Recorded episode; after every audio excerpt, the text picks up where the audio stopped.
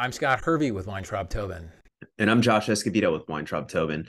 Rick Astley has sued Yung Gravy for use of an imitation voice in his smash hit, Betty, Get Money. That's what we'll be discussing on this installment of the briefing by the IP Law Blog.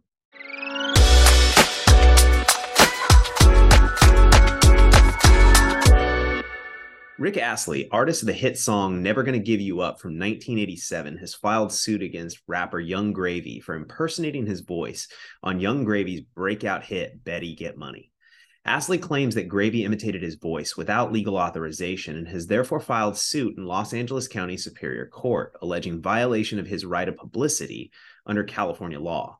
According to Astley's complaint, Gravy seeks to capitalize off of the immense popularity and goodwill of Mr. Astley by creating a nearly indistinguishable imitation of Mr. Astley's voice throughout the song. For reasons that we'll be discussing, Astley did not file a claim for copyright infringement.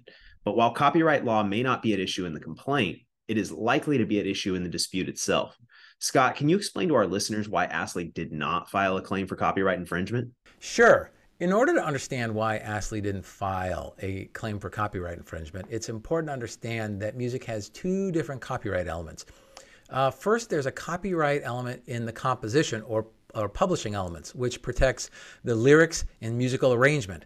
And then there is a copyright interest in the actual sound recording, which protects the song as performed by an artist as captured on a master recording.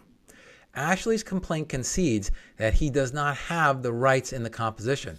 Oh, all that publishing money that he's missing. Uh, but it also indicates that he has a partial interest in the copyright in the recording. So apparently, uh, Gravy obtained what's called a synchronization license to use the copyright in the composition, but he didn't obtain a copyright to use the master recording but he didn't need to do that because he recorded his own performance of the composition. A copyright in the recording would only have been necessary if Gravy had actually used part of the existing master recording in his track as a sample, but he didn't do that, and thus he did not need to get a master use license. For the same reason, Astley's partial ownership and the copyright of the master recording of Never Gonna Give You Up was not infringed because Gravy did not sample the master recording in uh, in his song. Apparently, Gravy had his, I believe it was his producer, sing that part of uh, sing that part of the track.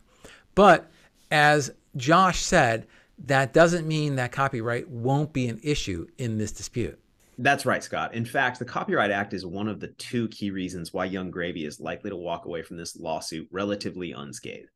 The Copyright Act expressly provides that a state cause of action is preempted if it creates rights that are equivalent to any of the exclusive rights within the general scope of copyright in works of authorship that are fixed in a tangible medium of expression and come within the subject matter of copyright. Of course, express preemption is not necessary for a law to be preempted, uh, as the law also provides for implied conflict preemption, which occurs when a state law poses an obstacle to the accomplishment and execution of the full purpose and objectives of Congress.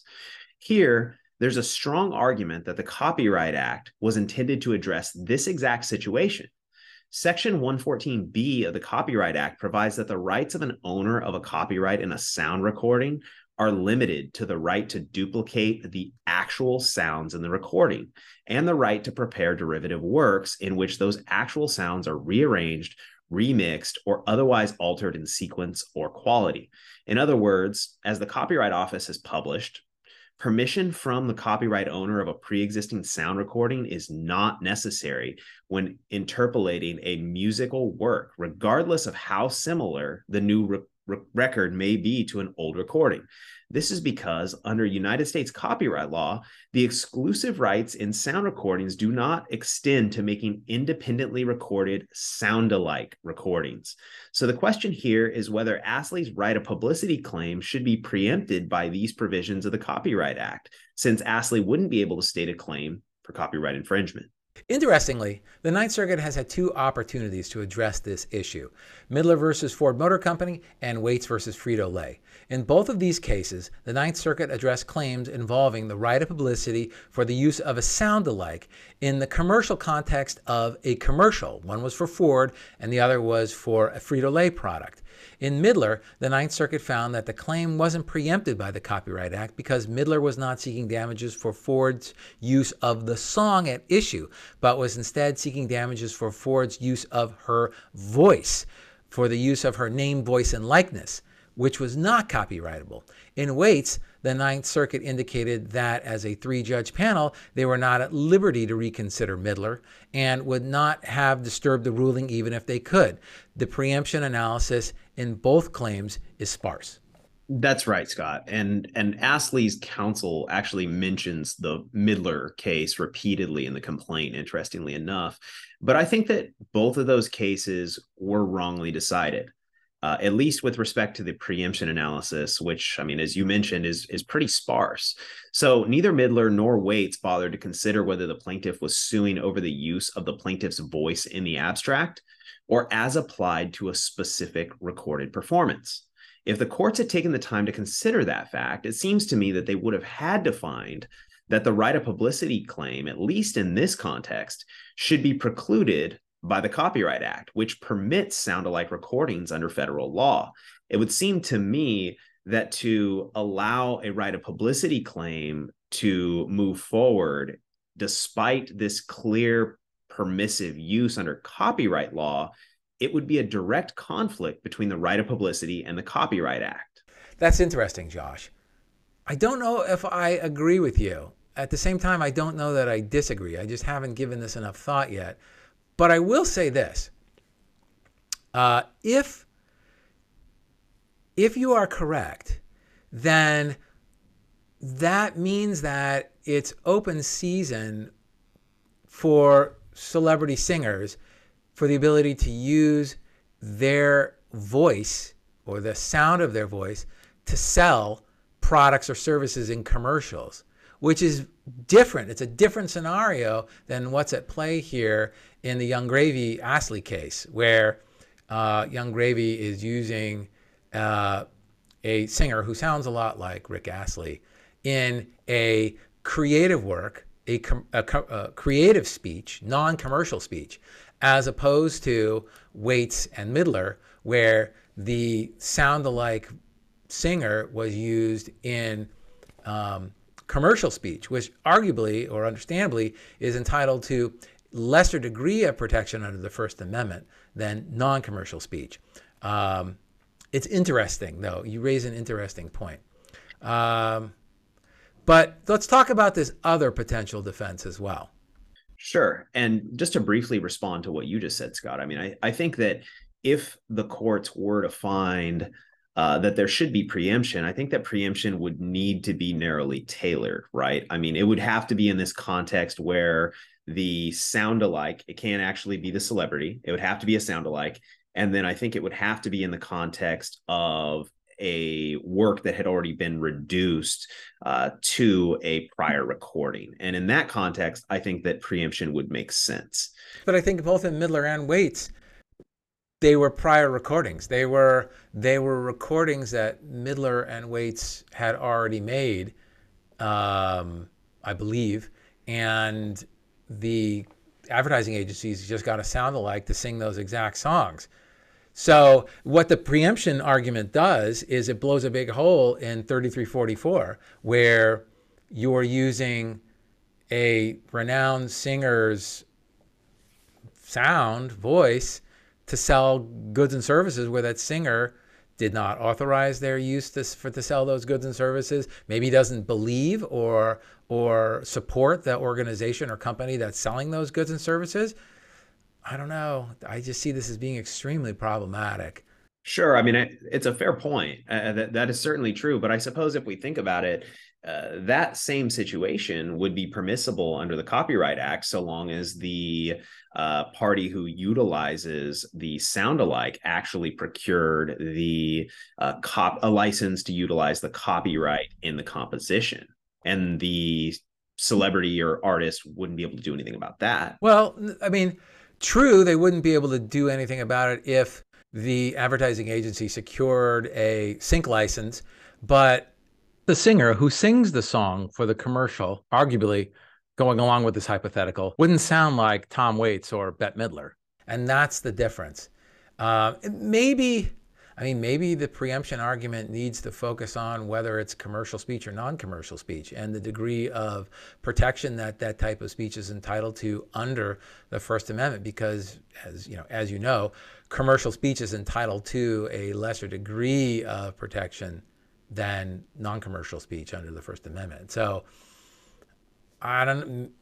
Interestingly, maybe maybe um, maybe that's where the the case would have to draw a line. Um, while we're talking about 3344, I think Rick Astley has a problem there anyway. Let's assume that the preemption doesn't apply. Uh, I think he's got a problem anyways. I don't think he's got a case under California Civil Code Section 3344, which specifically addresses, as we've just been discussing in the case of Waits and, and Miller, sorry, Waits and Midler, the use of uh, celebrities uh, name, voice, or likeness uh, in on or in products, merchandise, or goods, or for the purpose of advertising or selling or soliciting purchases of products, merchandise, goods, or services. What do you think about that? Do you agree? Yeah, I agree with you on that, Scott. I and I think in fact that the 3344 claim is likely to be dismissed at the onset of this case, assuming there's motion practice, which I fully anticipate. Um, it's possible that Yung Gravy will first remove this case to federal court because the federal judiciary uh, more commonly deals with these issues of copyright law and federal preemption. So it's possible he'll remove first, in which case the uh, the plaintiff would be facing a motion to dismiss as opposed to a demur. But for purposes of the discussion, really the same thing here. Uh, but the question would be Does 3344 permit a claim in this specific context? And it does not. Um, so I think that that the plaintiff will have to pursue a common law claim for the right of the violation of his right of publicity, but I don't think he has grounds to move forward under 3344. Uh, I agree with you, and and let's remember the de Havilland versus FX case where there was a a 3344 claim that was raised. And um, the court assumed, for argument's sake, that a television program is a product, merchandise, or good, but it found that um, de Havilland's claim uh, failed.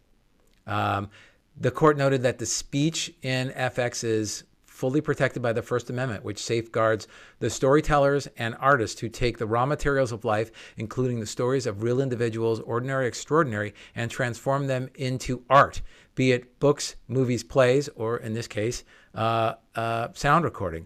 And the fact that FX did not get de Havilland's rights to use her name, voice, or likeness did not change the court's analysis.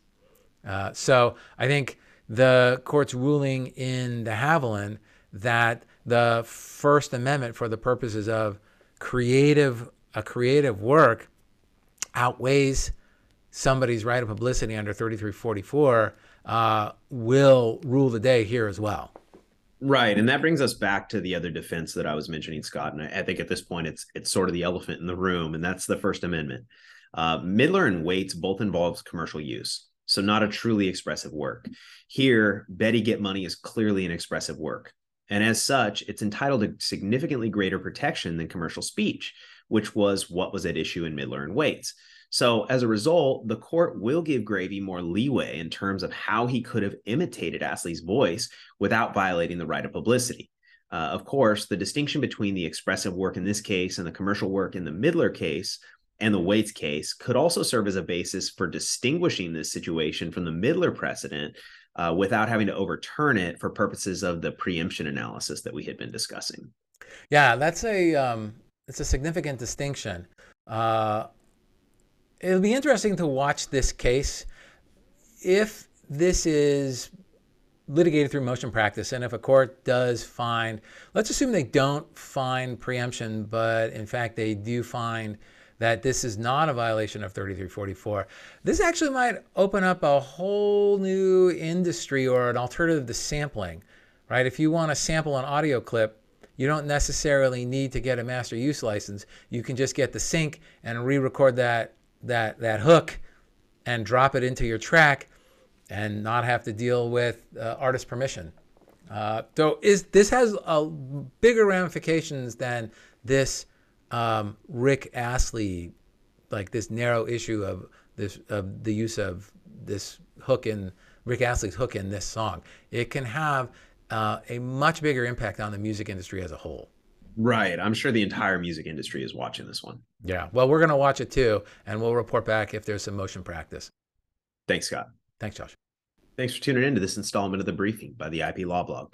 Don't forget to subscribe to our podcast and YouTube channel, leave a positive review, and for additional content, visit our website at theiplawblog.com.